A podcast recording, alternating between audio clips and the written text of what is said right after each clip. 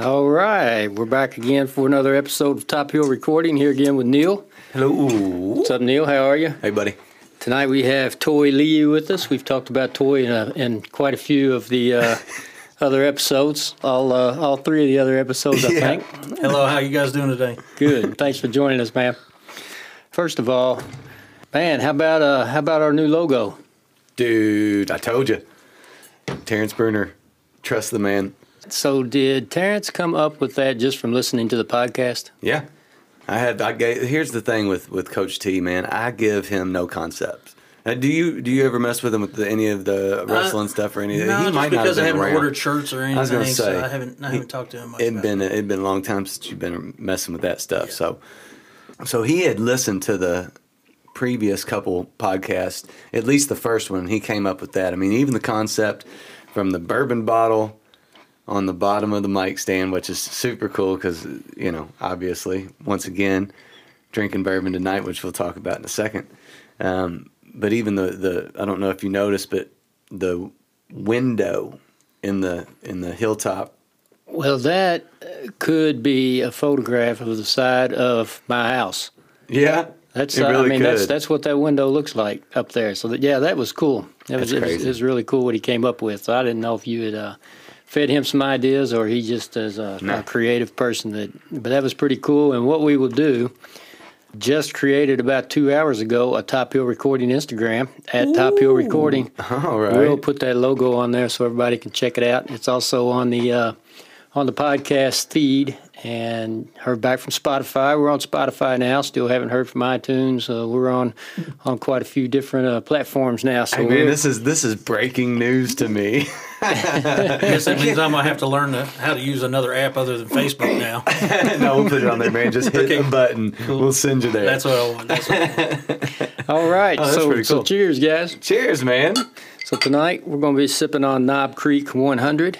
I brought out the Knob Creek 100 small batch because uh, Neil, I know you're a you- you're an 80 proof guy. You like uh, you like a little smooth sipper. I usually go with the Knob Creek 120 single barrel, but I, meeting you halfway. You know, I with Knob appreciate Creek you. 100. Trying to kill us. It's uh, it's good. Knob, Knob Creek, is- uh, small batch Jim Beam product. Man, so it's excellent too. It's really, really good. Knob Creek used to have an age age on it, nine years. It'd say age to nine years, but you don't see too many uh, too many years on bourbons anymore. They they took well took them off the label. I'm not a connoisseur of bourbon. Uh, my favorite bourbon is the the free bourbon, and that, that's what I'll be drinking tonight. So thank you guys for that. So Toy, you know what uh, bourbon I think of when I think of Toy Lee? Uh oh, Big House. big house. I can't find it anymore. I looked a couple places, but I can't find it. Not even sure if it's a true bourbon or not. Is it? so, so I guess it's a Kentucky bourbon. I hope so. We'll have to look that up. Big Well, House. I remember House. It's got a donkey or something on the label, doesn't it? Yeah, I don't know. It's I, I remember it was like uh, nineteen dollars a fifth. That's what I. remember. and I tell you what, I'd sit right next to a Woodford Reserve bottle of Woodford Reserves. That's what happens, man. You find uh, a decent cheap bottle of bourbon, then it disappears, and then it comes back, and it's like seventy dollars. Yeah, that's what I'm waiting. You for. know what else has done that? I mean, this is going way away from bourbon. You remember Champion, the clothing brand? Yes. Oh yeah. That stuff Yes. is ridiculous now, man. My kids asked for it for Christmas, like Champion. So Well, you used sure, to go I to just thought you would skip down to Walmart. And grab a bunch of stuff, right? Yeah. Oh my god, I could not believe it. Yeah, you go down to Walmart and get you a seven dollar champion sweatshirt, and now you have to go to Urban Outfitters and pay sixty bucks. I mean, it's crazy. Same sweatshirt. Same shirt. And I tell you what, it's almost worth doing is going down to Walmart, buying a bunch of clothes, and just waiting ten or fifteen years until they come back in style. That's pretty much when I get all my clothes anyway. About Yeah, 15 years yeah. after they're out of style, I Yeah. go find them. I'm still waiting for Wranglers to start rocking. I've got my Z. Cavaricci and IOUs still stuck in the closet somewhere waiting Yeah, to be it's- worn. Well, the Husky, the ones that said Husky on it, the Husky. I remember the Husky brand. All right, so Toy, what we usually start with on this podcast, I'm saying like we've done thousands of these, but I think this is uh, this is episode number four. We haven't even published three yet, so you uh, you got to hear three before before our Before you public guys, listeners. It, yeah, sounded great. It I don't even great. think It sounded I don't even think Neil's heard it yet. Not But- all of it. Most of it. Not all of it. But hey, I got I got speaking of Husky. It reminds me of a time back in our youth Oh, when no. uh, we were both rather husky, and uh, One of the things that I remember, I was telling Brad about Can't this. confirm uh, that. Can't confirm. Do you remember? And and I think it was where Fairdale Pizza currently is now. The old piano recitals that that used to be held. Isn't it in that building? So I listened to you guys' podcast today, and a couple other ones earlier in the week, and yeah, I do. I remember those. oh my I'm gonna tell you how I remember those because uh, I had to do them. I didn't have any choice. You It had no It didn't have anything to do with like a love for music or anything. It was just like, you know, pops was like, "You're you're going to take piano lessons." I was like, "Great!" So. I have one more reason to get beat up in middle school other than my big afro. So And he said, "Well, fortunately, you know how to handle yourself because I made you do karate too." So, you know, what are your earliest memories of music? When did you first realize that music was going to be an important part of your life? Well, first of all, thank you guys for having me up here. Uh, really, my my first memories of music weren't they weren't great. they weren't. It was like uh, it was something that uh, you were kind of expected to do around the house because my father's side of the family they're they're pretty musical. Mom's side, not so much, but. You know, and, and I can remember my, you know, my uncles and cousins, uncles and aunts and cousins coming over, and all the time that they they were there, they would always be singing. They, you know, of course, several of them played many instruments, you know, three, four instruments. So it wasn't common to have family over and we start singing. But basically, father told me one day, uh, "You're going to start learning how to play piano," and I said, "Okay." So. And uh, as I got older, I was like, "Man, can't drag a piano around everywhere." So oh, it sucks. And I know it sounds weird, but I made a transition from the ukulele to the guitar. I could see that. I could see the, the no love for the piano because I, I did the same. At I- first, at first. Yeah, well, I never found it. I was never good at it, so I was like, yeah, this is not.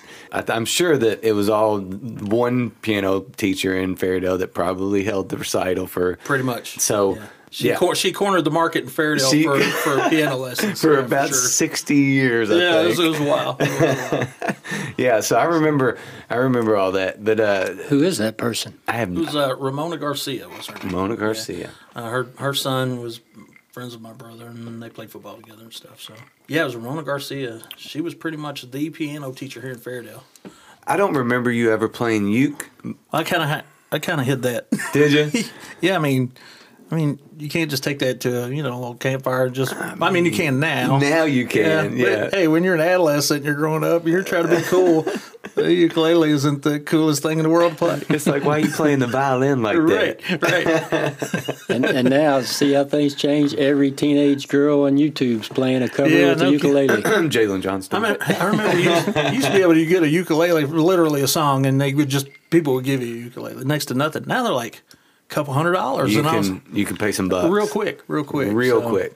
So how old were you when you started playing guitar? It just seems like to me you've always played guitar. It was it was sometime in middle school, but the transition went from the uke to what's called the baritone uke, which is the bottom four strings on a guitar. Mm-hmm. So when I transitioned to the guitar, it was just a matter of learning the top two strings. which is probably the most taught. Once you know the top two, you know everything. You already mastered the bottom four, had uh, a good Right. rec- recognition of the bottom four. You were way ahead of the game, really. But um, I tell you, man, our, I grew up in church basically playing and singing, and our church was a hot spot for good musicians and um, recording artists. They recorded. A few people they, that was their living. They they go out and cruise around, you know, southeastern region and church to church to church, and then they would live basically live on um, you know offering plates. So hey, this is what we do. You know, if you can help us out, and I mean, and did well, did well enough to provide for themselves and their families. So. You talked about the family getting together and your dad's side, a lot of musicians. So what what was uh what was that like? I mean, what are your memories of those? Oh, so one of them, you know, one brother or sister would just start playing the piano, and everybody would start singing, and uh, you know that, that was it. I mean, they do it for hours and like in our custom, uh, sometimes when the, when the, a chief passes away, they sing like throughout the whole night from like twenty four hours to seven, or they have rotating choirs that come in and sing the whole time. So it's not uncommon in their culture, in our culture, to just sit down at a piano and somebody starts playing, five, six, ten people start singing.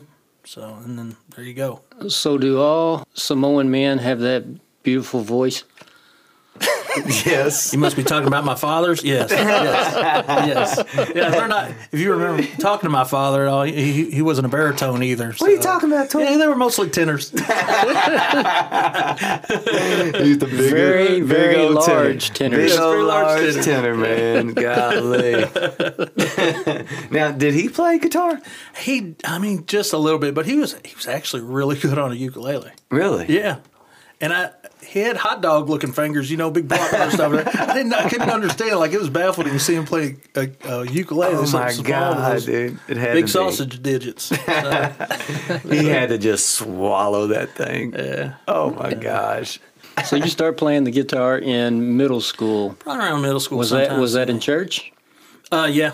Okay. And then uh, uh, that was just kind of to jam a jam around a little bit. And then um, as an eighth grader, Pop met one of the students over at Fairdale High School. We ended up going into the uh, the talent show that year. That would have been my eighth grade, seventh or eighth grade year. And uh, I mean, that that's when they actually had a co- competition at Fairdale High School. We didn't win, but man, it was fun. I was like, hmm, I might be able to have people cheering for you and screaming for you if you learn how to play this guitar long enough. So that's pretty much what happened. So that's where the bug bit you was eighth grade, huh? Yeah, well, Yeah. it really, it really did because I I really I, I dreaded every music class. But So what song did you do? Um, oh man, I'll, I'll tell you what it was. You remember Nelson? After the rain. Yes. No, it wasn't after the rain. Which one? There she goes. Stop. Yep. There she goes. Yeah. Yep. They were. it uh, might be the name of the title. That's the first line. That's the line of the chorus. So there she goes, just like an angel. Yeah. Yeah. Yeah.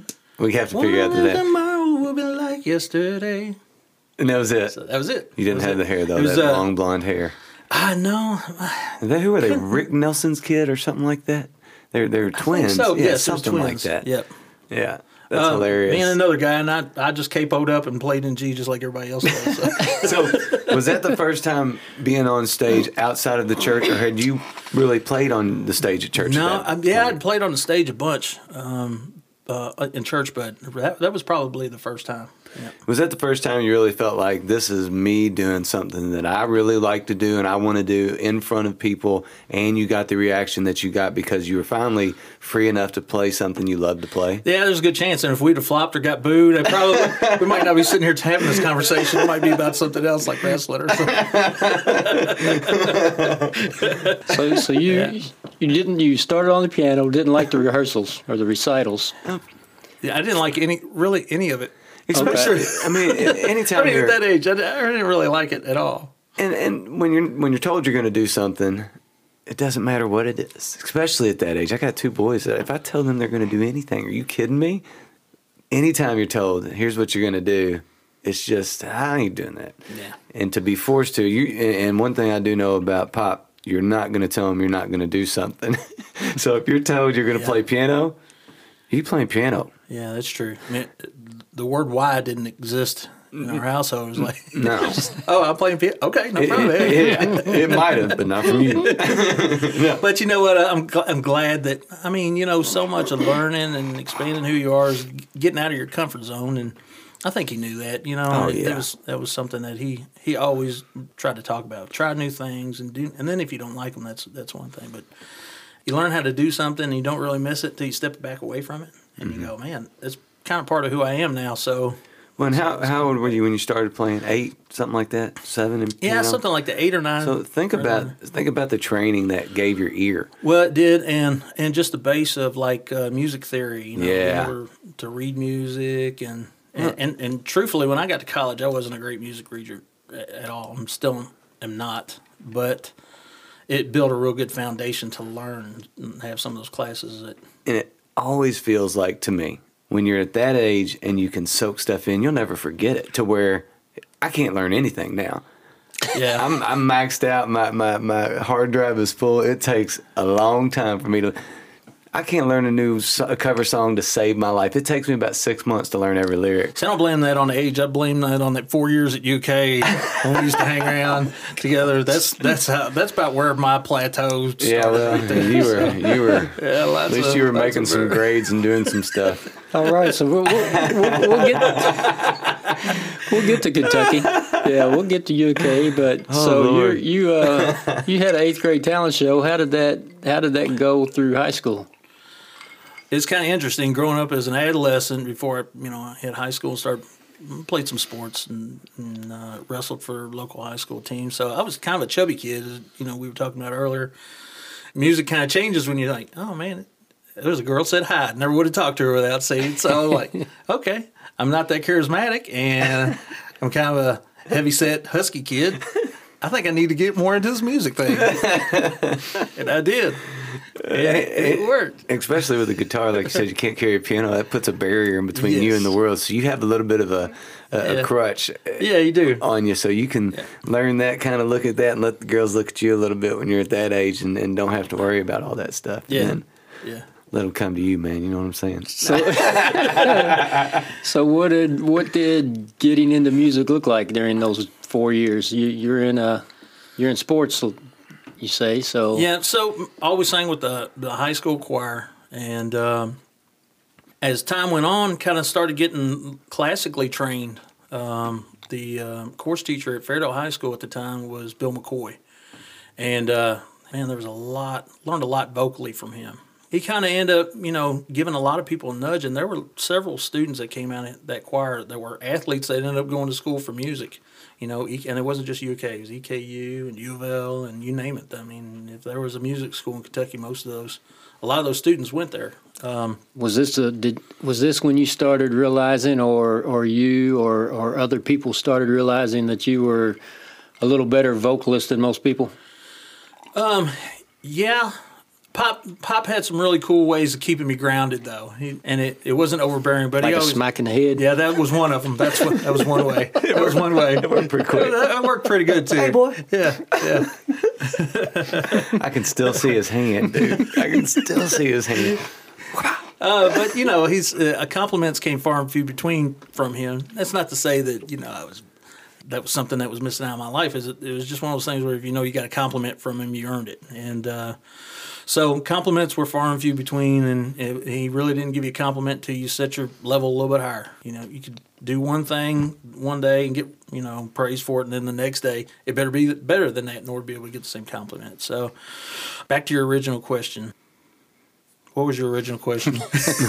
So I, I think I think I'm correct in saying this, but you you went to UK on a vocal scholarship. I did. Yeah, Okay, that, so that senior year, we we kind of ran the gambit. It seemed like we were going every weekend auditioning, um, and auditioned at. Um, I mean, most of the the big schools in Kentucky, EKU, UK, U of L, and really, I didn't start singing classical music solo until really almost the end of my junior year. So, whereas now they're they're training students, you know, middle school starting.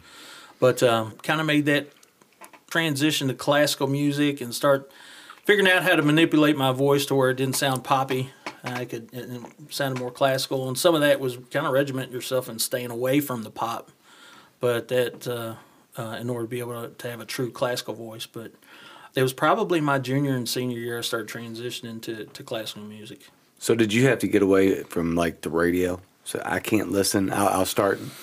I could listen to it, but like when whenever I sang though, it was really deliberate to get away from that pop mm-hmm. stuff. Mm-hmm. Um, of course, in UK, it's you know you know they give you scholarships like like athletes over there, mm-hmm. so you're expected to train classically. And you know, there's a couple times just riffing on the piano, I'd sing out a little pop song here and there. Oh man, my teacher would hear about it before I ever came back to the next lesson that week. So, you know, uh, So did that type of, of pressure, or, or maybe not pressure, but intensity, did that take any of the joy out of it? Yeah, and, and and I ended up going through a dry spell. Sometimes you figure out what you want to do by not knowing what you want, by knowing what you don't want to do, and uh, so you know I, I had some supporting cast um, roles and choir roles through UK, and then senior year, Yeah, buddy. boom, I hit one. I, I- I hit a major role as a lead character in an operetta called Pirates of the Penzance. That's right, Pirates of Penzance. So um, they had double cast every role. So, and it was either nine or 11. I think it was 11 showings. So I was going to get half of them, and then the other role was going to get half of them. After opening night, he sang uh, one time and got sick. Really bad with the flu. I mean, he was legit sick. Voice was shot. Uh, so I ended up carrying the remainder of those performances, and I I remember being really tired because it's you know it's it's pretty intense to sing an opera, let alone uh, nine of them in a row with it- maybe a one day break. Yeah, and know, it's, so- I remember going to see it, and it's it's so physical. It's not like standing there with a guitar, playing a piano, and singing. It is a different thing. You are doing an operatic uh, performance. It's crazy. It was it was unbel- it was awesome. I, I still I'll never forget that for the rest of my life. No microphones in, in opera. Is that right? Uh, they got they, They had have mic- overheads they or have, something? No, they yeah they have um, um, floor mics. Yeah, Okay. they have they but have you still have to large sing range. pretty hard. Yeah, Oh. you have to. Yeah, Yeah. yeah, you have to be able to project. Yeah, sure. Dude, Yeah. And you always like it's that's an one Of opera. the, that's one of the things that you learn how to master is like you might be turning one way, but you still kind of project your voice to the front. So you kind of have to cheat looking over that way, and all those little things are going on at the same time. You know, while you're just trying to sing. So the music and the lines, if it's an operetta, you might have some speaking lines. Uh, they all have to be like memorized down to the T to where everything else that you're focused on doesn't interfere with that. How many how many years ahead of Neil were you at U of K? You were a, you were a senior, I think, right? Because you uh, I want to my say, first year down, I think, was the year you did Pirates, or was it the second? I think it was the second year. Second year. Yeah. yeah. So while you were at U of K, were you playing any pop music, any cover music? Oh yeah, all the time. Yeah, Yeah, okay. yeah. yeah. It was like my dirty little secret. like don't tell, don't tell the vocal teacher. But the good thing was, was like V from from Voodoo Symphony. We were kind of in it together because he was a musical major. He was a music major at the time, also vocal performance major along with myself. And Yeah, V was the drummer that I was talking about with Voodoo. That's just unbelievable. I mean, but that's if you think his drumming's good, I forgot to yeah, talk about his singing. solid vocalist. very solid. Yeah, so I must have been coming down your sophomore year, going into your junior year, to start playing like two keys and A1A. That was when I met Sean, man. I think you guys were you living with Sean in Uh, that little apartment? Not really. I mean, I was over a whole bunch because his apartment was right next to campus. So yeah, That's what it was. I go over and chill out, you know, in between classes, and you know, a real quick walk instead of driving back and forth to the house. I was living with V at the time. Yeah, Oh, that's right, Yeah, I down was in with V. Griffin Gate. Griffin Gate. Mhm. So you were you were rooming with V. Was he with Voodoo Symphony then?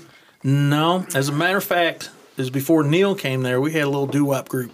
It's like uh did a lot of Boyz II Men stuff and Shai, a lot of four part, you know. I could uh, see har- that. Yeah. Was thank- James with you? Did Oh he yeah, sing? definitely. Like Oh, aca- James is acapella V's brother. Oh yeah. You talking acapella? Yeah, Yeah. yeah. Yeah. In the steel. and it, and we were all we were most of us were either music majors or we all sang in their upper level choirs. So even though James wasn't a music major, very good talent by the way. yeah. He, um, he was still as active, you know, singing as we were pretty Yeah. much. So do you have any recordings of that? Uh, I think I do, and I think I have it on audio tape. So I have to dig one of those out. You need to try to get that Yeah. to me so we could put a little clip of that in here. That would be Okay, amazing. It might, yeah, it might that- accidentally disappear too. I was probably gonna say, go screen that before I send it up here.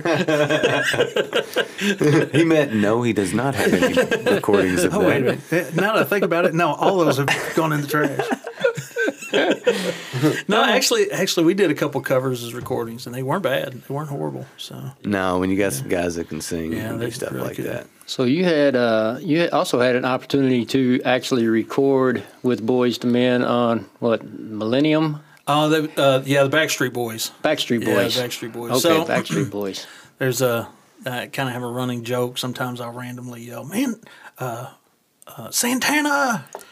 And and here's what happened with that. Buddy of mine, Sean, went to school with a couple of guys from uh, with the Backstreet Boys, and they requested that their high school choir would help back them up on one of the songs. One of the songs Brian uh, wrote for his mom. So anyway, um, the choral teacher had some some practices that he had set up, but was having a hard time getting there. So they just asked me to step in. So I would actually lead the choir a couple times on practice before we got there. So when they came in there, they came to the uh, UK theater, and when they came, they brought their recording studio on the back of an 18 18 wheeler. Yeah. so they just backed up to the loading dock, and then people just poured out there, bringing mics and cords and everything to get it into where we were in order to be able to record the choir. That's And it- awesome. I mean, it was probably, you know, they I mean, tracks upon tracks. The, the their their board was as long as this table, six foot. Oh, They hit a button, all the levels would change. And, yeah, it was pretty slick. that's But uh, I, the Santana thing, I have. Um, so that that album was up for album of the year. So I was like, well, I've always wanted to be on a Grammy album. but that year, that was the same year that Santana came out, and Killed Of course, it. oh, he killed it. He killed it. he killed it. And he had never won a Grammy before, so you knew he was going. So he ended up winning album of the year. Santana. Santana. Santana. He got you. Santana, he got me. and he plays guitar better than I do, so I really don't like that guy. No, Yeah, he. Uh, no he's amazing. He's amazing. I have one of his guitars. That's how good he is. I have a guitar with his name on it. Santana. I don't want to see it. I don't want to see it. So what what were you doing while you're at UK? You're uh, music major and playing out on weekends during the night, or what are you doing when you're going out playing? No, that was that was my job. I mean, I mean, it was either studying or or practicing. I mean, they kept your they kept your days pretty full with practicing, whether it be choir, choir practice.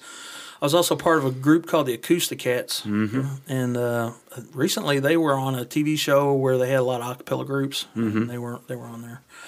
Uh, so between choir and rehearsal, and you know individual lessons, piano lessons, so on and so forth, you really didn't have a whole bunch of time to do much anything else. So. Okay, so I thought you said you were playing out some though, or or not? Was that No, I, I don't remember. I mean, we didn't start playing out. I didn't. I don't. It wasn't until after I stepped out from UK when I think we started playing. Wasn't it? I, no, well, the, when we were playing at A1A and and uh, I was getting ready to go into college. I was seventeen, eh, maybe eighteen.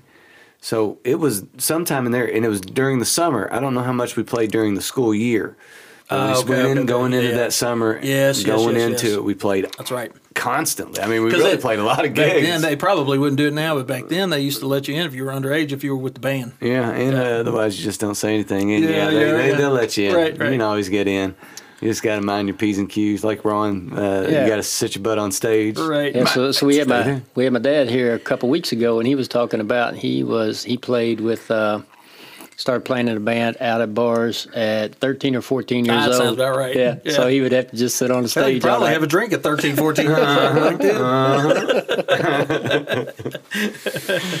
Then drive home. Different times, Oh, different yeah. times, different times. Drive home with no seatbelt. Yeah, I'm going to add that that was how long is that, how long has that been now? Twenty. 25 years. Better Yeah. part 25 years. Wow. Pretty close to that. So- That's how old we are, man. Yeah, I know. Golly, it seem. Crazy. it seems like yesterday. So really I had does. I had no uh, idea, and I think uh, so. I, I made this connection tonight. So V was a vocal major, your roommate, Yep. and the drummer for Voodoo Symphony that N- Neil was in that band. Yep. Small Yeah. world. Yeah, Yeah. Small world. Yeah. And I, you know, I mean, honestly, he probably knew me from us playing out. Yeah, you're probably right. There's no other way that he would have known to watch me play, other than he he might have been out and seen us or something. So I just remember the second year, and maybe it was through Sean. Maybe Sean uh, was the Ah, connection maybe. through that Yeah, that probably was. That because Yeah. they would uh, when we were at 215A University, the second house, the second year that we were down there, which you may have been gone then, because my sophomore, hold on, let me air quote sophomore year, Okay. my second year in Lexington. How about that? Okay. No, second year in Lexington. Both accurate. Both accurate. Oh, Starting over Yeah, again. the second one's more accurate. First semester, uh, we just erased the previous year. I remember uh, sitting out front playing acoustic with those guys. Yep. Yeah, So- sounds about right. that may have been the connection that I made with them, but I had already known Sean through you. And I'm sure that through V, I knew that you and V had, yeah. So, the, yeah, it's a small world, but it really I think that was all connected through Sean because Sean, who was one of the guys that that we were talking about that you would go over and hang out at the apartment because Right. it was close and he was just a g- great dude, um, ended up being a roommate with me my freshman year Yes. halfway through my first semester. He came along in the house of the of party. so we met him through choir. The reason Yeah. why we met him was through uh, UK choir. Okay. had over there. So Okay, so I'm trying. I'm trying to put all this together. So when exactly was the first time that you guys played music together? Was it at UK? You and I? Yeah, Toy and Oh Neil. no, we had played around bonfires. I'm sure at the lake. Oh yeah, definitely for definitely. years. Yes. But it wasn't. But here's the thing: when when you grow up in a small little community like this, and and Toy, whose mother was my fifth grade teacher, and we run in this small circle, and we had we literally are neighbors at the lake, and we both go to the same piano person, and you know it's it's a very very tight small circle, so we knew each other our whole lives. But he's known me my whole life. I've never not known you Yeah, not never. no memory of it. So, but I also remember being in awe of Toy uh, because I still remember in fifth grade. I just thought about this during this conversation. Uh, he would come play guitar for uh, his mom's class. So I remember you coming in and playing probably more than words Oh yeah. on, Yeah, on a guitar. right, yeah. uh, Mr. Muller's class and her class had a big dividing wall. They pulled the wall open. He sang for all of us. so So you hadn't been. If, if that was when Neil was in fifth grade, you hadn't been playing the guitar that long when you were doing that. No. maybe a, Yeah. two years, year, year or two. Yeah. So that was probably you folks probably saying, "Hey, I got an opportunity for you to stretch yourself a little bit." Yeah, it was, and it was just a. Well, and you know what? Um, and I don't care how good you are. There's always going to be a little bit of performance anxiety, Oh yeah. and depending on whichever crowd that you like, you know, that you have the hardest time performing to. And really, I think it's harder to perform in front of like you know 30 students than it is 30, 60 students than it would be like 30 or 60,000 people. Way more personal. Way more personal. Way more personal. And kids are very honest about their opinions. They will tell you if They you will, suck. they will let you know. Hey, I didn't like that Sound song. like that song. Where's the other guy that's supposed to be playing guitar with you? No, just See. anyway. Uh, that didn't happen for me. I mean, I already had known him, so it was real. Yeah, you think heck, getting heckled in a bar is bad? Yeah. get heckled by a fifth grade class one time. Tell you what, you grow up real quick. Or, or make you never come back. Which one way they was, screw you kids, man, I'm out of here. Bye, mom. No, I was, I was a big seventh grader, man, so I felt really cool there. You know, middle school veteran. Well, it was cool. so you just remembered that, huh? That's cool. Well, I just remember, I, I'm, I'm sure I thought about it, but I was just thinking about it. I didn't think about it. You know what? week. Now, now that you bring that, I haven't thought about that memory in forever. Mom used to take that chair. I would do it every now and then, and take one of those desks. You remember the desk that had the, mm-hmm. and, and I would sit on top of the desk. It was the only feet time in you're allowed to put feet in chair. Yep. Because most of the guitars I didn't have a, s- a strap on it Mm-hmm. until you know later on down the road. So Straps are a luxury. yes, they were definitely a luxury. Well, that's why Willie Nelson still wears his how he does because they, they didn't have many options with straps back in the day. Let's get into Voodoo Symphony, Symphony a little bit. Uh, so was V playing with Voodoo Symphony? I think you said that was after you guys, after you had I left UK, or was that during? No, I think I was on. I just left, or it was like right on the very end of me leaving UK. Yeah. It had to have been on the end of it. I was thinking about this because my timeline uh, is is very suspect now. that- Mine's just blurry. That's it. a little blurry. It's, it all sti- it's all kind of like a mesh because I was Yeah. thinking, I was, man, who knows? But it's it's all in that jumble. But I think that that was kind of the tail end of you being down there, yeah, I think so. and it might have been. I don't know when they actually started and how long they were together before I actually came in. I don't know if they were together a year, five or six months, but if it was a small amount of time, five or six months, it was definitely after you left because it was almost probably January, December, November before I joined them. You know, music changed a little bit too from the time I got to college to the time I left. Yes, it changed time. quite a bit because you you know you went from those the the harmony groups and R and B was the big thing Mm-hmm. mid '90s, and then by the late '90s it was. I don't know what Dave? Matthews Band, was Pearl like Jam, college Nirvana, college bar bands, bar bands. Yeah, um, better than Ezra and stuff Yes, like that that. kind of stuff, yeah. Tonic. I mean, stuff that was a which which we did a lot of playing that type of stuff. Yeah. Wh- which was why people really liked us. We actually played stuff that was of the time. You and- Well, had was- jam bands, yeah, jam, Jam bands, bands and you big. had alternative music. Yes, Yes. alternative. Was alternative kind of on its way out already by the late '90s? Uh, No, or ninety. Uh, At least where we were originally late, it late, was, late yeah. nineties. I'd say early two thousands. It was moving on to something else. So- it was moving on more to like the uh, What- original Maroon Five type band. Yeah, really. exactly.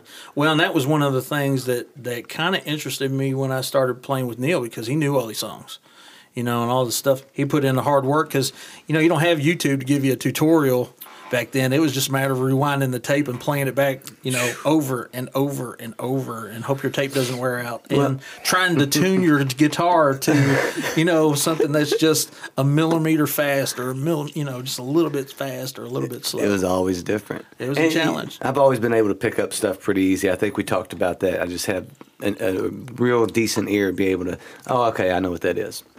That was a good part about playing with you, is I would show him one time and we'd be done learning and we could just move on to working the song. Yeah. It wasn't a, it, because of the knowledge and because of his ear and because of uh, really the way we always were just in sync. It Yeah. was really just easy yeah. it wasn't work. I still remember sitting around in the in the big room at your mom and dad's, over in the corner, and your pop listening and telling us. When, I mean, he would actually tell us when we were doing pretty good, or when, Yeah.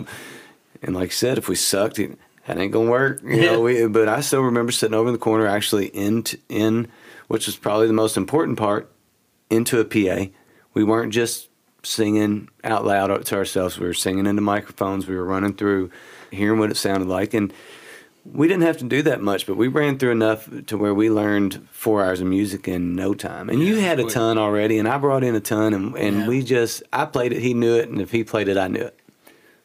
Taking that in retrospect with "O to the New," we practiced the song, and I would just pray that we get all the way through it because if we messed up any time before the end, we were going back to the beginning.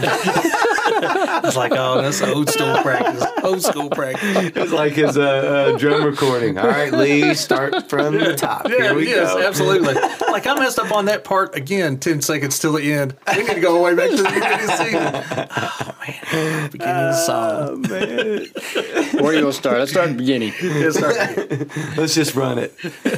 yeah, that that is. Uh, I started saying like, guys, I can catch y'all in a measure or two before we all come in. hey, how about this? Two, three, four, and then we'll just go Yeah, yeah. from where we started. And, and and I tried to do that, and it, man, if we hit it right on the button, we, we we keep on going. But man, no, we were going back to the beginning. Oh man. Well, I tell you what, that's going to make for some really good tight songs. But if you brought them enough. I'm look, I'm looking forward to Bondo, Larry Bond's uh, comments uh, if he hears that. If we have Larry Bond on, we're gonna have to let him sing Mustang Sally Yeah, we're gonna, we're gonna have to. We're in gonna the have to. studio. Oh, we'll record it. Yeah, in the There you studio. go, Larry Bond. It's a challenge. Yeah. Mustang Sally.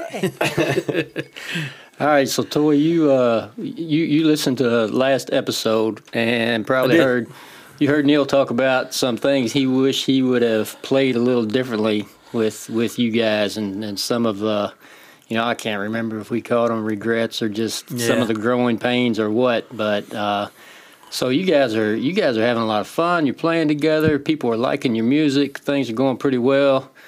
Like what what what what happened? Well, I think it, here I'm, I'm going to speak first, and I hope I get this right. This I think what it boiled down to was Neil was jealous of me, and here let me explain why. Okay, let me explain why. When they called for costuming measurements for Pirates of Penzance, my only request was that they I didn't have to wear tights and wore something masculine, right? What did they do? I'm big as a house. They put me in horizontal stripes about four inches wide, mint green and pink. And Neil wasn't he wasn't able to wear that shirt. I think it kind of got to him at the time. He- I, I forgot think, about the mint green I think, he, pink I think he wanted to wear that shirt really bad. so so whatever jealousy he gave it, it was just a break from that pink shirt. Okay, pink so what about from the waist down? Did what, what, did you have tights on? And I didn't have to wear tights, so that was a plus. I don't remember what I wore, but it wasn't tights. I remember it was because they didn't want any uh, costume malfunctions. Yeah, that's They're yeah, like, absolutely. absolutely. Yeah. yeah. They didn't want any complaints. For six months to a year after that operetta, every time I saw Neil, he'd say, "I'm a pirate." I'm a pirate. I forgot about that. Yeah, it was the shirt. It was all his shirt. Yeah. Oh my gosh, that's hilarious. You know, I, I do want to say that um, there was a big gap. I think between I don't remember because I was trying to figure out the timeline. I don't remember uh, if if it was after Voodoo or before Well, when did you move back? 2001. That would be about right. That sounds about That would be right. about right. Yeah. Yeah, because I think I started playing with. Uh, I ended up playing with Earl and a couple other guys, and then that's yeah. Yep. That sounds more correct because I was trying to really pinpoint the timing uh, while listening to the other podcast. I That like, sounds right because sounds- was already here. Loa was There here. you go. Yeah. Yeah. So you guys are both out of UK, right? You you've left Lexington. You're both. I don't know back if I was ever in UK. I don't know if I can call myself out of UK. Let's just say out of Lexington. All right, so you're you're in Louisville, I'm in Louisville. and you're both in Louisville, Yes. and you guys are playing music together or not? Did we start playing any here? So I don't think so, and here's the reason why: because that that year in between, I had a tweener year in Louisville, getting ready to go to Belmont. Nashville. Mm-hmm. Nashville. So and I think that's when I was basically making a living playing music yes, on weekends before I was working full time and just. I think we played some though. I think we played some. I'm sure yeah. we played some, Yeah. but I, I remember you leaving. We were doing two while. man acoustic gigs, and and the pay was decent Pay was awesome. we had to split it between the rest of the band. So we just set up two guitars, two mics, and went ahead. And man, we we rocked some And houses People too. would stay. They Oh, would have man. a blast. We we kept a crowd. It was a lot we of fun. A lot of fun. We did. We usually bought. Uh, we usually bought a beer for the first guy that, that yelled out, "Play some Skynyrd." he, that person usually almost always got a beer from us. And if uh, if Lee was smart, he would have yelled it Yeah. after the first song every time. But he was always with us and never figured it out. So I, I came back to Louisville and then uh, started the audition process all over again. Uh, the operetta was when I de- decided that that's not what I wanted to do for a living. If I was going to Why perform did you music, Why did you decide that? Uh, that that operetta, I didn't want to do that for a living. Um, you know, it was six hours a day practice. It's work. It was work. It turned into a job real quick. work. So did you think that maybe you still wanted to make a living in music at this point, or were you Yeah, thinking? the um, you know, I like classical music. I still like classical music, and when it's sang with someone who who is very classically trained and sings well, it's it, you know you can get real deep into it. I, I, I still love to hear a good voice sing good classical or operatic music. Can I can I ask you how? I didn't fall in love with it though. You know, I, I liked it. I just didn't. It, it didn't. It didn't give me a warm fuzzy feeling every time I thought about doing it. And, I, and even in the practice rooms, I was still going back to the to the pop stuff. when um, when you hear somebody that just nails it as a classically trained performer, do you not only listen to their voice and love fall in love with their voice, but really understand the work that they put in behind it and can appreciate that in a different oh, aspect? Oh yeah, yeah. And I mean, there was times with my vocal coach, we would take two or three lines, you know, out of a out of one song, two three lines, and we don't move on until we get past those two or three lines. Sometimes it was the same line for you know half hour. Here's where you're going to take a break. You need to, you know, here's where we're going to breathe. This is, and and still being able to keep musicality on it so that you could, you know, express what you're trying to sing. So it was very, it was very detailed work. Um, most of the time, for like, you know, over the course of a semester, we might only have five or six songs that we have to learn for the whole semester. But, you know, there were translations that went along with it, and Yeah. you know, being able to sing in different languages, not necessarily speak them, but understand the the um, Inflections. the inflections. It's just and, insane. I remember Yeah. watching Pirates and just, and lucky for me, that one was in English. So yeah. you know why?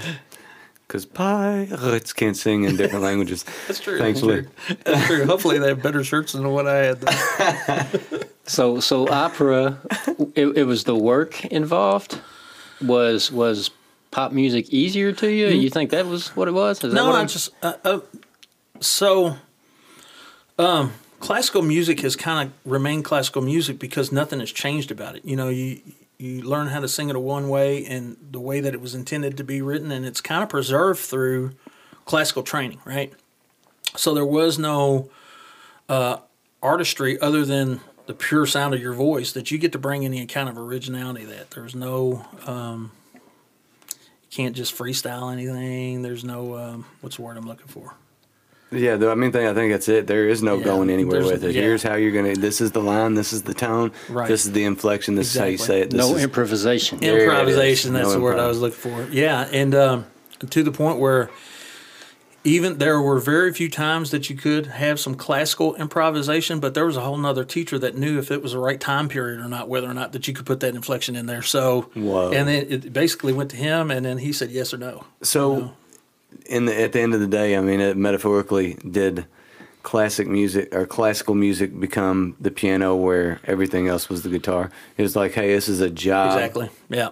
So That's it- exactly what happened. It wasn't so much the work involved because really pop pop artists put in as much Oh, you know work as you know a classical musician does. It's just different. Yeah. It's just different. You have a little more freedom with pop music, and especially when you're writing, you get to you know, it's everything that's It's express. is, that You you, get to get to express. express every emotion that you want to express. So uh, Have you written any classical music?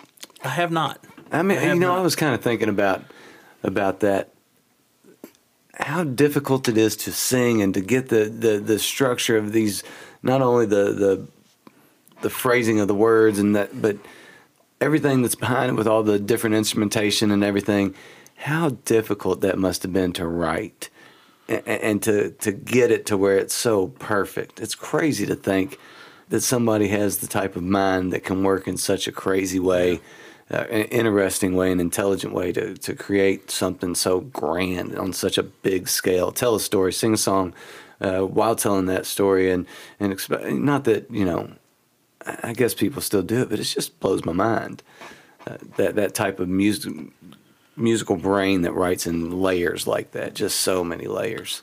Yeah, I I've never even attempted to. No. Um, I, I don't think my knowledge is good enough in order to be able to write something classical. I, there's a set of rules for every time period that, and I'm not so sure if the rules were derived from the way that they wrote during that time period, or if the rules were kind of in place there when they were writing. Yeah. Um, and it all has to do with the way it sounds. Uh, certain certain things that you hear, you can tell what period it is just by what chord it goes to at the very end of the song. You know, so um, so I think you'd have to be consistent with those rules somehow or another in order to be able to write classically. I, I don't know. it all seems a very beautiful mind to me. You know, Yeah. it's like what Yeah.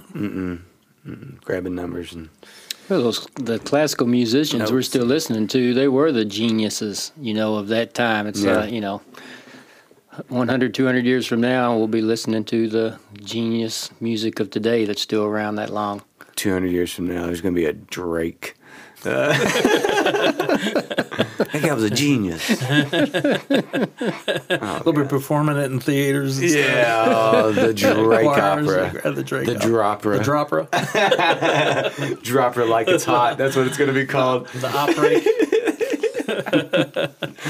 All right, so you knew that wasn't the path you wanted to go down. You were drawn to Yeah, pop. Yeah, I was, so I was done so with it. So I, I made my decision after that that operetta was it happened right at the end of my senior year, so the timing was perfect, and I was like, you know, guys, I don't, I don't think I'm coming back. I felt like I'd uh, fulfilled my scholarship o- obligations because if I don't sing those other four or five shows, they go bust on them. Yeah. You know, that's really basically what it You goes saved down them. to. Yeah. Because they, I, they basically double cast it so that there was a backup.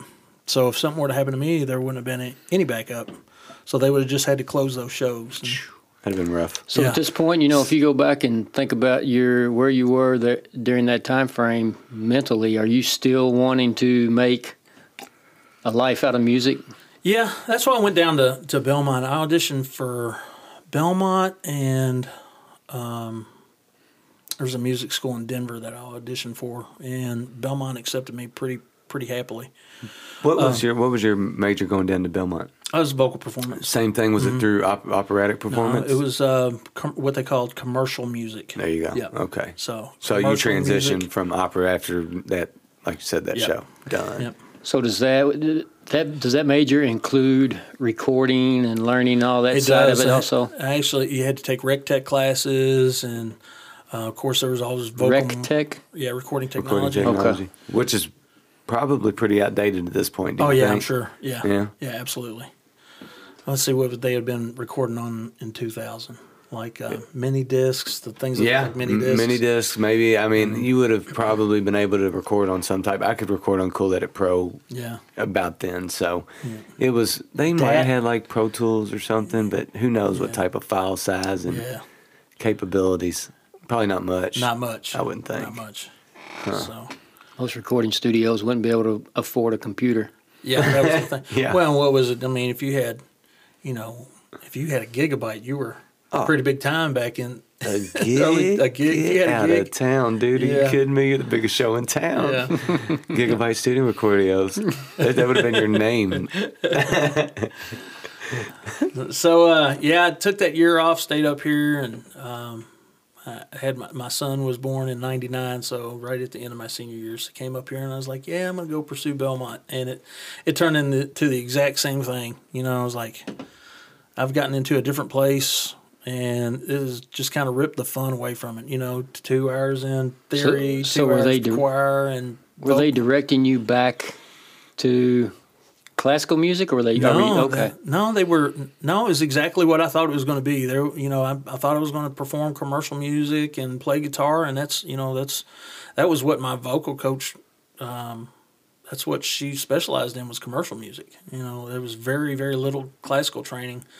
They did require some of their musicians up there to do some classical training, but it was just to kind of round them out. It was never with the intention of like doing So it know, sounds like operas. then you you were learning through all this.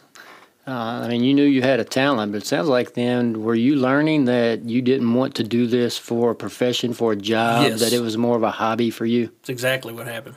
It's Okay. exactly what happened. And and you know when I when I finally when I came back from Belmont, I was done.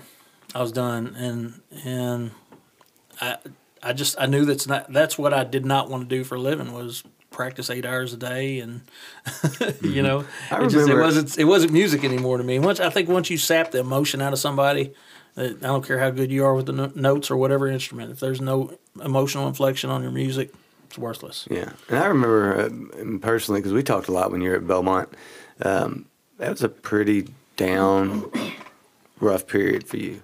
You seemed like you really did not like Nashville, did not like Belmont, did not like being away, uh, maybe from home. I don't know, but it just seemed like you were never happy there. Yeah, that's fair. That's fair to say. Uh, I, there's something else too. Like I didn't know what kind of musician I was, and I was still kind of trying to find it. And Yeah. When it boils right down to it, I'm just a guitar playing around the bonfire guy, which I'm cool with that. You know.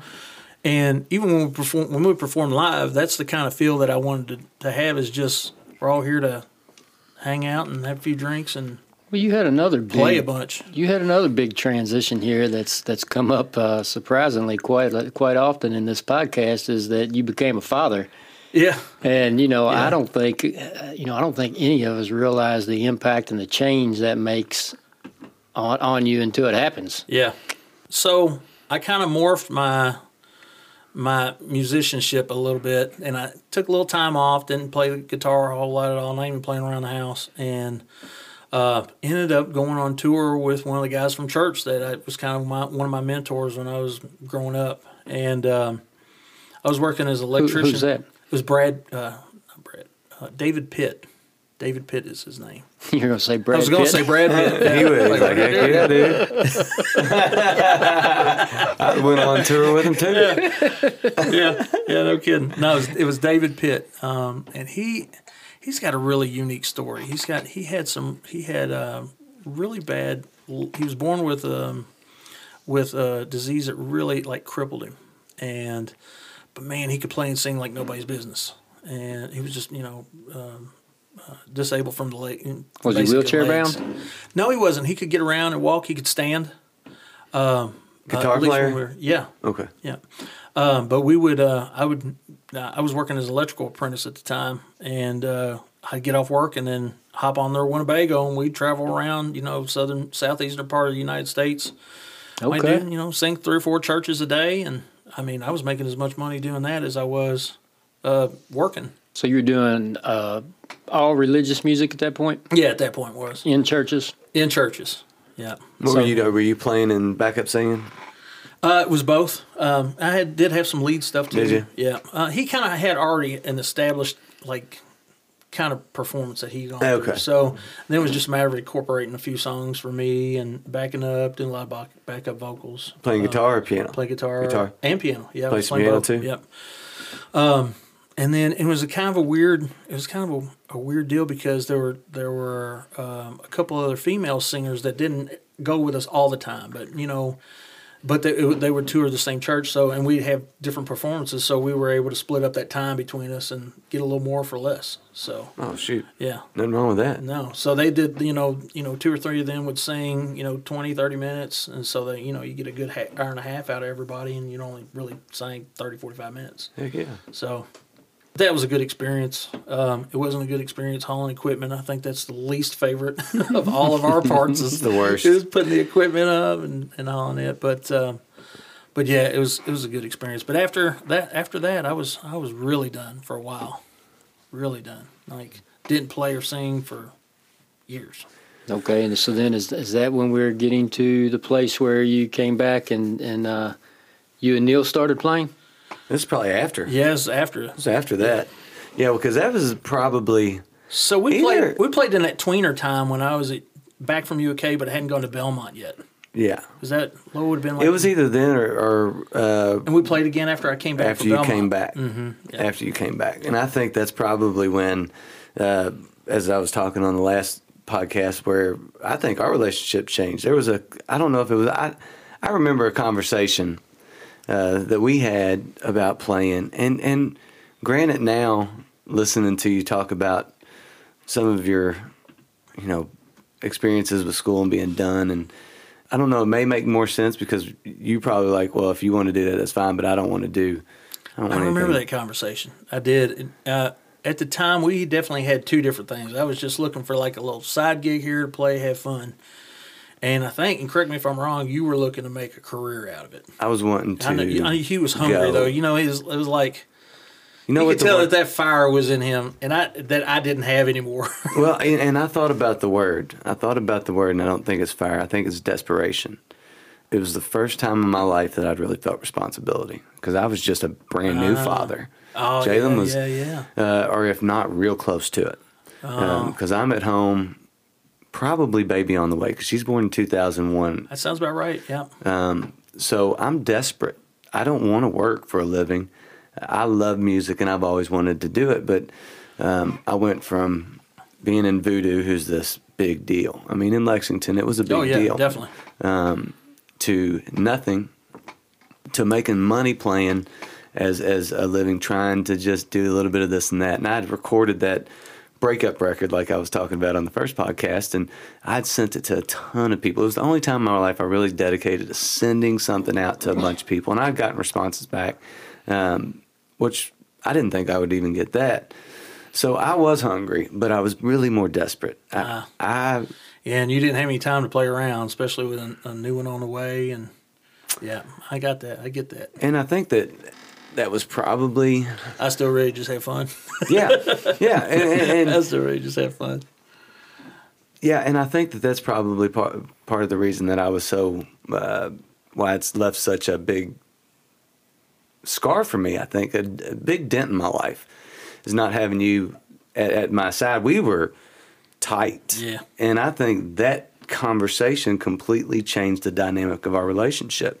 And if it didn't purposely, it certainly I think did unintentionally. Yeah, but I don't, I don't think there's anything wrong with saying, okay, look, here's the way I'm going with this.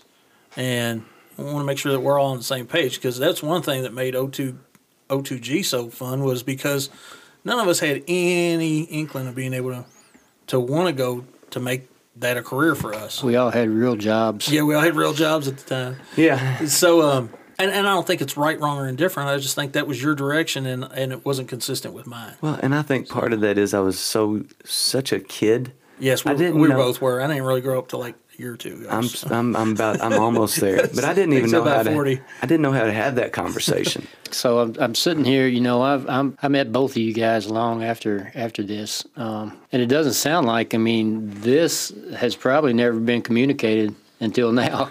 I've de- we've definitely it's been brought up. I've apologized. You know, there's been times where I've been like, man, I I'm sorry, uh, because I really have felt I felt it. Well, I'm not talking about that. I'm, I'm, I'm, I'm speaking more of at that time having a conversation about, hey, I'm, I'm, uh, from Neil, I'm wanting to make a living in music. And Toy No. saying, hey, I've been there. I had the opportunity to make a living, and I didn't want to put that time No. into and what it takes. Was there any? Did, Def- definitely. did you guys that. know where you were at that time? You- No, but you know, I didn't have perspective until recently on anything in my life. You I know, think. you, well, see, I think we did understand it. I think we both were just hoping the other one would sway towards the other side. Really, like okay, maybe Tori will get more serious about this, and and we'll go, or maybe uh, Neil's going to give you know come on over here and just have fun. yeah. So let me ask you to do this. Let me go back to that time and, and, and try to put yourself and how you felt. What, what what were the feelings like at this time? How are you feeling about all this? I never felt anything. I, I, I after the conversation, I just felt that I, it didn't. That it was weird. Like I, it felt like, man, I don't think that it was a matter of. So what was the conversation? You said after the conversation. It was basically a conversation. I, I, I think that I was starting to play with Earl and mm-hmm. John. Yeah, And I and, oh, that's and, what you were, and then we were like doing little side stuff. We were like that. playing a little. We little were playing a little bit. Yeah. and I think that my thing was, I think I'd even mentioned, "Hey, you can come play," but I'm I'm going to be the singer because it was everything that we were doing at that point was all original stuff that I'd written. So it was kind of like, "Hey, we're going to do this," but I'm but we'd never done that. The ego check that I talked about last week, that was the one because it was like, "What? What are you doing?" Instead of having the conversation about, "Hey, I'm really going to try to do this thing. I would love for you to play and help me do it." Um, because he, he may have said, "Dude, I don't want to. I don't have any interest in wanting to practice." Because we were practicing. Me and Earl and. John were practicing and, and working, and um, So you guys are playing together as a duo, slopping back and forth. You each have your songs you lead and and support that support the other on the others. And which And we then- always love. It was always my favorite thing to do. So it was Okay. never there was never uh, any tension or any anything there. That was always the thing. Okay. We loved. So then That. So then Elmo is it Elmo? Elmo and John. John, who's uh, Oh, Earl, Elmo, Earl- pretty close. Earl and John. So Or, then, uh, so then Earl and John come in, and you're playing with them, Mm-hmm. and that broke up this duo. It didn't break it up because it wasn't like we were like a, he. We were playing probably pretty sparingly at that point. He was a dad. I would probably had a kid on the way or a dad. I don't think we were doing a lot of playing.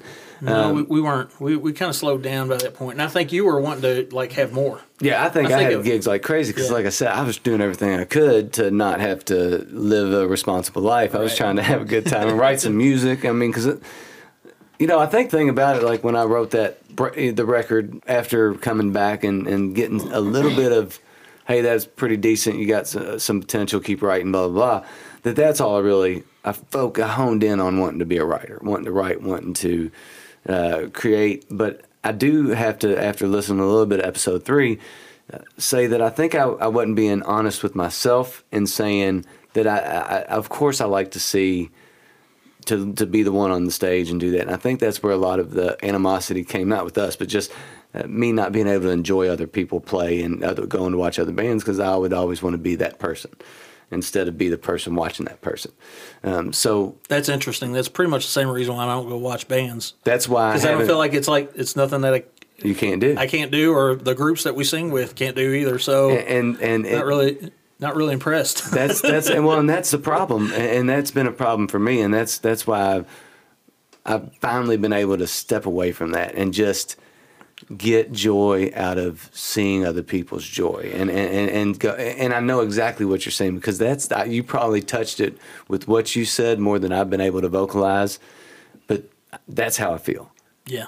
No, I, I don't mind watching friends go play. That Yes. like, think that's totally different for Totally me than, different. than it is to go see a band. You go see a band, they better knock you off their your, of your socks, you know, because that's what they're getting paid to do. Is just give you an experience. And these days, you're getting paid a lot to do. Yeah, a lot. A so, lot. But you know, going and watching your friends perform, that's something different because you know what they're going through up there is Yeah. somebody that's not established or, you know, has a, you know, large contract or anything. So I don't know, it's it's easier to be sympathetic to Yeah. uh, friends or people that you know or even small groups, small bands, you know, Yeah. local bands. So. So you guys were different places. Toys decided, you know, music's a hobby of his that he absolutely loves, but it's not something he wants to do for a living. Neil, you're still wanting to make a living out of this. So, Toy, when you when you go back, if you try to put yourself back at that time, what what are you thinking through this? What do what do you feel like during this time? as far as you and Neil go? Well, I thought it was, uh, and this might have been me taking uh, our music relationship for granted. Never took our friendship for granted. Always loved Neil, but uh, I think I was kind of brokenhearted that I wasn't a part of his vision. It- but it wasn't that I wasn't a part of his vision. I wasn't part of his vision the way that I wanted to be a part of his vision. Does that make sense? He wasn't making your desires his vision. Right, right, exactly. So, which was a little selfish, of course. You know, you're in, in your early twenties, and, and uh, you know, And we spent how long playing together? every every singer wants to have that, you know, Freddie Mercury moment in front of you know a million people. yes. And, uh, and I don't I feel like I don't care what level you play at. Everybody wants That's that. just- Everybody's well, Yeah. So what's that? It, I'm probably going to totally butcher this, but what's that saying? Like youth is wasted on the young. Is that right? that's it. I think it is. So, That's you it. know, that's what this makes you think of. yeah, like, that's true. Just if you could go back and, and have the life experiences and the wisdom you have now, and you guys could have talked through this. There's, I mean, how, there's no, no telling, you know, how it could have worked out. Well, see, I don't, I don't think it was ever like something we ever ever had to talk out. It was just something that like our ships were going in different directions, and I think it just kind of hurt that it was going that way. But I don't think like we could have been able to say anything that we wanted to either correctly To It's change still- anything? I don't think it would have changed anything, you know, because his dream at that time was still his dream, and my dream wasn't that anymore. So, you know, I think I think it's just like. Uh, just being upset that it didn't have more in common with the things that you wanted to do. I think that's what I felt. I've never known. I've always wondered what was it that really changed that dynamic. I know it was the conversation, but what was it on your thought process that kind of? And I understand I, it. I'll tell you what it was in my thought process. I was going to have to sacrifice time with my son. That's what it was because I got him every other week. I was a single dad at that time. Yes. the every weekend thing was out for me. Uh, it was part of the reason why I stopped touring with the with the Christian music is because they were going three weeks at a time, and if they hit the wrong time, I wouldn't see them for like a month. So I was like, you know, that's not worth. It's not a sacrifice. Never worth it. N- well, Now knowing. it's not. It's just wasn't a sacrifice. What you know, it may be worth it. You know, if you get big and you're able to provide in a certain kind of way. Yeah, but that's. Uh, it wasn't what I was willing to sacrifice at that time. Yeah. You know, so I think moving forward to it, that's really what kind of really kind of separated when we kind of really just didn't play in, anymore for a while. Was Yeah. Basically, our ships were just going different directions. When's the last time you guys have played together? Thanksgiving. Thanksgiving. And maybe the Thanksgiving before that, but in all fairness, I don't think I played with you except for those last two times too. So maybe one or two times. So, but yeah, it's a. You know, Thanksgiving Eve has come up a few times in this podcast. As it has. It is becoming a famous night. You See, and it's kind of funny. You know, uh, he invited me up for Thanksgiving Eve, and I was like, I almost said I was coming up there anyway. You better be there. I there. was going to come up anyway. I'm, I'm glad you know that I'm invited. I think that I was that we were so present in each other's lives. I, I don't know if maybe it was because of that conversation and, and like you said, man, I didn't even know you were touring around with the uh, people on the weekend. I knew about the apprenticeship because we talked all the time. I, but I was probably immersed in my own thing, and and I had, gosh, if this is 2001, I had a kid. Yeah. So thinking back, you get so stuck in your own shit sometimes, more or less. Y- That, that you can't think outside of that, especially when you're young. You know, Especially you- at that age. Yeah, that's what I was going to say. you yeah. got Well- kid. I'm, I mean, I'm watching these my kids, and you got a kid that's that age, and you got a kid, kids that are not much. Uh, I don't have kids anymore. I have They're adults. adults, but they're they're they're still figuring life out. You know, I mean, it's until you're you're always figuring life out. I think Yeah. so. So, Toy, sitting there in that seat and where you are today, you know, you have a profession as uh, a high school teacher teaching heavy, equi- heavy equipment. What do you like to get from music today? Fun. I mean, really, I don't want to sacrifice anything else other than to just some time to be able to have fun with people I love playing Do you still with. have a desire to play live music? Uh, yeah, every once in a while. And, and I tell you what, I used to be able to kind of nip that in the bud by just going out and karaokeing. You know, and it, I know it sounds cheesy, but I like karaoke. and that would kind of How get the. dare you, that would- man? that You need to go would win kinda- a contest with your voice. we should all go There's all karaoke. kinds We should all get together and go karaoke one day. I'm not going to O'Dolly's. Did you guys I'm not going to O'Dolly's. did you guys know that karaoke is a Samoan word for to sing joyfully? Is that true? no, there's not even an R in their alphabet. Karaoke. Uh, do I still have a? Uh, yeah, I like performing live. Have no desire to practice. None. Um, but I, I tell you what, though, uh, sitting here today, so I can't go, can't come up today without skipping O2G. So, um, and it, I want to make sure that the the story was told by Pappy last week. I want to make sure it was correct because here's how it happened. So they suckered me in, right? I, I could tell that. Yeah, they suckered. Oh, they yeah. Ron kind of led on to that in, in the podcast. I spoke to that, didn't I? Yeah, yeah, a little bit. so so Brad tells me he said, uh, "Hey, um, you want to come up and jam?" It was a it was like a Friday. I was fixing to get off work. I was like, "Man, that sounds cool. Yeah, let's go up there and jam. Up there right just on the hill." And I wanted to show you my new stage in my basement. Uh, he didn't have it built yet. Oh, I didn't? Okay. No. Just had a big basement. So I get up there and we sing a few songs, right? So had a good time. We jammed. Everything was awesome. Who was there that night? Uh Was David there? No, No drummer? well, no, it was it was just well, you were drumming. Okay. You- I, you were on the okay. drums. You Oh, were on the the old drums. Brad Weston drummer Brad days. Vesta was on the drums. Oh crap! Uh, and then uh, and then uh, Uncle Butch and Andy. I mean Uncle Butch and uh, Ron. Okay. So so we went through a bunch of songs. Like yeah, that was kind of cool. So next Friday rolls around. I get another invite. Hey, you want to come back up here and jam again? I was like, yeah, it sounds cool. so over the course of that next two three hours that we jammed, we played the exact same songs that we did the week before. The exact same ones. Like what did we play last week? Let's play it again. So we played every one of those songs back to back to back.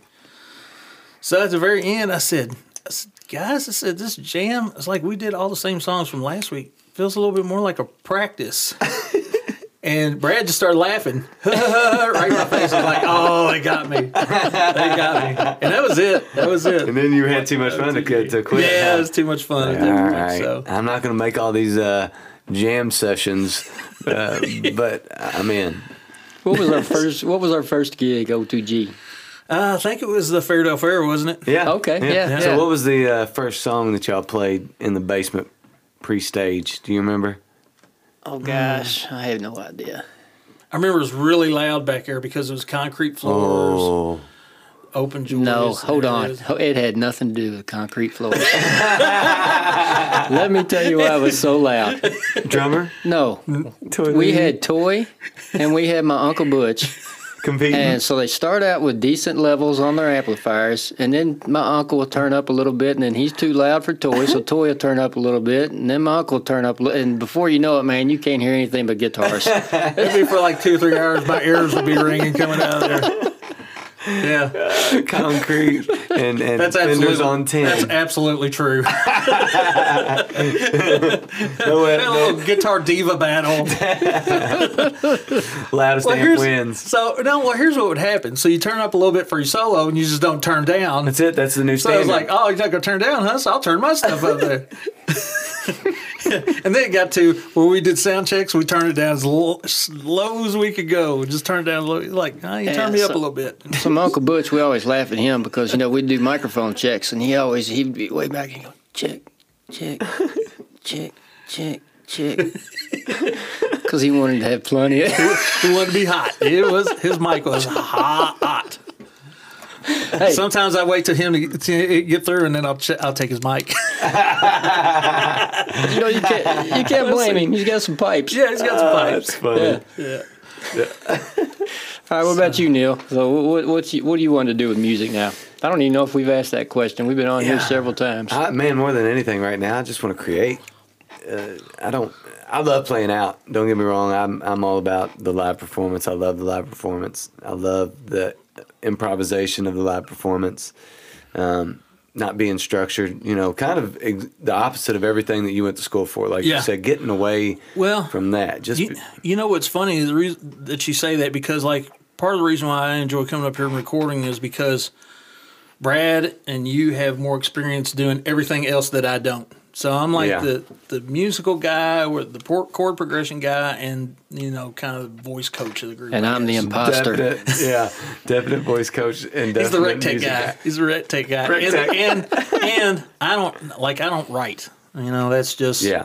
I, I think you have to be kind of somewhat blessed with that, and that's just I don't I'm not blessed with it, and I don't even try to do it because it's not I'm not really interested in writing. Well, and I think part of the, like when we were talking about being a kid and not being able to s- vocalize what, what you mean, that was the way that I could do that and, and get out. Yeah. I, I didn't know what I was Well, saying. all the originals that we sang out were all yours. Yeah. I didn't have any because I never wrote. well, you had one. Do we have one? You had one. I had from one. Mm. a long, long time ago. You wrote that Was I it- remember. Was it a, um, It was a slow, really pretty slow song. jam? Yeah, oh, yeah, yeah. All my was called? songs end up like that. Hey, it was a hit though. It was Do a still great have it? song. I Yeah, he has it. I might. I'm sure I do. We could buy if you start the words. I could probably sing it for you. You know, when I think about music now, I, I'm kind of drawn to this recording thing. That's uh, that's something I want to do. You know, we uh, we, we we need to start. You know, we'll start getting in some of these episodes, maybe actually doing some recording or and sharing some recording and sharing progressions of recording as we go. And I think we need to do that with a different life for me. Mm-hmm. You know, we haven't even talked about you've you've got so many songs. We we haven't talked about Johnstone Band at all. Nah, we'll get there. Yeah, haven't talked about that at all. Yeah, And, we- Well, I got, I got to tell you, I like I like the recording. Um, never been this deep into it before, um, and uh, it's kind of right down my alley of just kind of having fun and being able to play things on a whim. Yeah. And I'm gonna bring this up since you did earlier in one of the podcasts. So it was one of the songs that he wrote. And he asked me to come up with a little guitar lick, and I was like, okay. Oh yeah. So I get up here and uh, he's like, he's like, okay, I'm gonna play this lick that I've been working on for the last couple two or three it. weeks, really hard, you know, really hard. We're practicing really, really hard. So I get through playing and he goes, I don't think fits in there. I think we're gonna do something different. Oh, so I was like, I was like, you know what, his song. But That then I was doesn't- like, I was like, in my mind though, I was going. That'll teach me to practice from here on out. So I'm like, I ain't practicing no more. if I were you, that but you doesn't what? sound like how I said that. I'm No, no, it was. It was a little bit of an exaggeration. I'd have It was a little probably, bit of yeah. exaggeration. I'd have probably said that's cool, but we're gonna record this one first, hey, it was and you're gonna save it. It was good. He was right. I, I gotta tell you, he was right. The what we ended up coming up with, but it, you know what it was though, it was off the cuff, and it was something that like when you knew it was there, it was there, mm-hmm. and it didn't feel manufactured. It just felt real natural. And Well, you know, that's so. So the second song, "A Different Life for Me." Neil, he had been hearing about the recording studio, and he he called me. He's like, "Man, when you know when you going to invite me to the recording studio? I live right down the street. I'm available every night. My kids in college. I got all this time. You know, when do I get to come to recording studio?" So we had him down, and he brought his guitar. He, he just you just got that guitar that day. First ones to see it right here. Yeah, yes, you, sir. yeah, you just got that guitar that day, Hurt, and and brought it down, and we just recorded some tracks. He first time he'd heard the song, he just listened to it a few times, and just started playing with it. And man, there's some things that just fit in great. He wants to redo it all, and I'm like, I, I don't know. There's something something with me. I like to keep things. I don't know. It's like he like Neil was talking about changing. There she goes, and to me, like there she goes. That's what it is. That's the first song. You know, let's leave it like that. That's it. You know, that's that's that's how I wanted it to be. Well- and I heard when I heard you play Neil uh, that night, and I went back and listened to that man, I, I made a few little changes and and and you know, doctored it up a little bit, but it fits right in there just because, just like you were just saying, he just was playing with what what he felt because Yeah. he'd never heard the song before. Yeah, Well, that's it- that's when the magic happens too, man. Yeah. And you can't duplicate it sometimes. Sometimes you just can't duplicate it, and I. That's one of the things that draws me to recording is you- because that I think even Eddie Van Halen said that sometimes as good a guitar player as he was, you know, he plays some stuff and no matter how bad, if he didn't record it, there's no way he could go back and duplicate it. No, So yeah. and I think uh, I think that's when the real magic happens. Well, and- and that's now- fun. That's fun. Well, and now, like you're talking about your Belmont experience and how, how hard it was to make changes, I'm sure back then compared to now, where you can literally, hey, let's listen to that take. Hey, let's redo it. And you click a button and redo it right there. Yeah. It's so nice to be able to do that. But it uh, also nice to be able to play that one time, like you were talking about, getting that feel and play it, and then go, that might be it, but let's do it one more time. And then you do it, and then you listen, and you're like, first take, Yeah. do that, and that was it, man. It just feels. Or feels you different. can even just, comp, you know, comp between tracks. You know, Yes. it's it's uh, you can take a little bit of this track and put it on Yeah. top of that track. You know, and it's so easy now. And uh, but you know, we we we experimented with that a lot. But what what I tend to find out is you end up going with almost one track. You know, you Yeah. always keep going back to the same track. It's like uh, that one just had it. You Yeah. know, it's uh, and and that's the one you go with. And, Yeah. Well, and, and like you talked about being a linear thinker and having, uh, when you have a vision, you know what you have that vision. You really think in that path, and and in that way, it's it's a good, it's good to have that direction, but then also have like like you said, you did the second take on a just kind of on feel, and, and with no expectation, being able to go, that's it, that's good. Let's let's make Let's that the keep that, one. You know, so it's there's a little even though you're linear, there's still room for interpretation. Okay. And that's well, that's the cool part also about this recording process. I mean, in the past three days, I've recorded a couple songs. One with Lee uh, Donahue. Um, just he came over hanging out, and w- it was weird because we played. We set up one mic, played the song. Me and him sang it, and then he's like, "Okay, I want you to play a guitar over that." So I was like, "All right." So grab the headset, pull the mic up, track the guitar, and uh, he's like, "All right, lay let's lay one more little line over that." So, all right, laid another line over top of that. Took out the original recording. He sang the vocals. Then we started what you talked about. When Brad was talking about recording, he talked about panning and how to fill the sound up. He automatically started doing that. We sent you a small track, and it was just crazy how simple that process is. And then a couple of days later, you, it's a completely different setup. We start with the click track. We go. It's a little bit more professional with Spencer and me working on a different song. And uh, there's just so many options and so many ways to create and be creative in the process of recording too. It's insane. All right, so Toy, you're building a house right now. we record on Mondays. We are we're we're over our time limit tonight. So uh, you think you can make it back on Monday? I think so. I think I can. All right, so I'm gonna count to three, and uh, on three, you guys say in the microphone what song you want to do together in the studio on Monday night. Oh, okay. Oh, wait. Let me think about it. Let me think about it. Let me look at you. One, Hold on. Hold on, hold on. Two. All right, I got one. He ain't gonna say it. Three. More than Stand words. by me. Ooh, I like yours. It's not the one I think that you think of though. It's uh, it's a Rascal Flatts tune. I think it's "Stand by You." That's the that's what the chorus line is. I had to look it up. Yeah. Hold on, but you know we we Which can't. did you say, More than one? we Than can't do Words? any covers on our podcast or it'll get pulled. Oh yeah. Hmm. I want to do your original. You have to Oh remember. man. Hey, that would be cool. Can you? Can That- you? You got one week and you got everything can- in boxes, and you're building a No, house. no, he knows this song. He's got this one in his head somewhere. I think we could do that. We could do that I think song. we Plus, it'd be the first time it's really been recorded. Probably. E- Hmm? No, second time. That means there's a recording. Second time. Got that one out of you. somewhere? Got that one out of You you. know what? Man, wow, I forgot about this. So I went down to a, a, a singing competition. It was a talent competition in Orlando, and When was this? Um, gosh, Lo was probably five or six years old. Is this when you got the record or the the I did. representation? Yes, I did. I got an offer from I them, and they that. wanted a demo, and that was one of the songs that was cut on it. So, so there is, yeah, there is a vi- there is a recording of it. Probably a decent. Do they own it? No. No. Matter of fact, I cop. I'm pretty sure I copyrighted the song before I ever cut the demo. Yes, you copyrighted the song. Yes, he did. He caught once. Uh, once Yeah, I remember that. Yeah. actually, Actually, uh, I, actually, I really did. I, I I, did know it learn- got mailed to myself. I so- did have a was informed by an attorney. Oh man, I might have to break the seal on that on that no, envelope. good no, good news. Once you record something, it's It's automatically okay. You're good. So it's already copywritten. Cool. So if you can break that seal, if you find it, if not, we just need to remember that song. We just have to might, might have to do that. Let the magic happen. Name let's, that tune. Let's let's just let the magic happen. All right. I know it's in G. Okay, so are we just going? Are we just going to just come in here and and record it raw right in here in the studio? Oh, raw dog it from the first time ever. I don't I mean, care. why not? I don't care. I mean, why not? Here's the thing: we got I mean, a it's board better. right it's, there. You know what? It's better than practicing it for two or three weeks, and then your buddy say we're gonna have to change it. Anyway.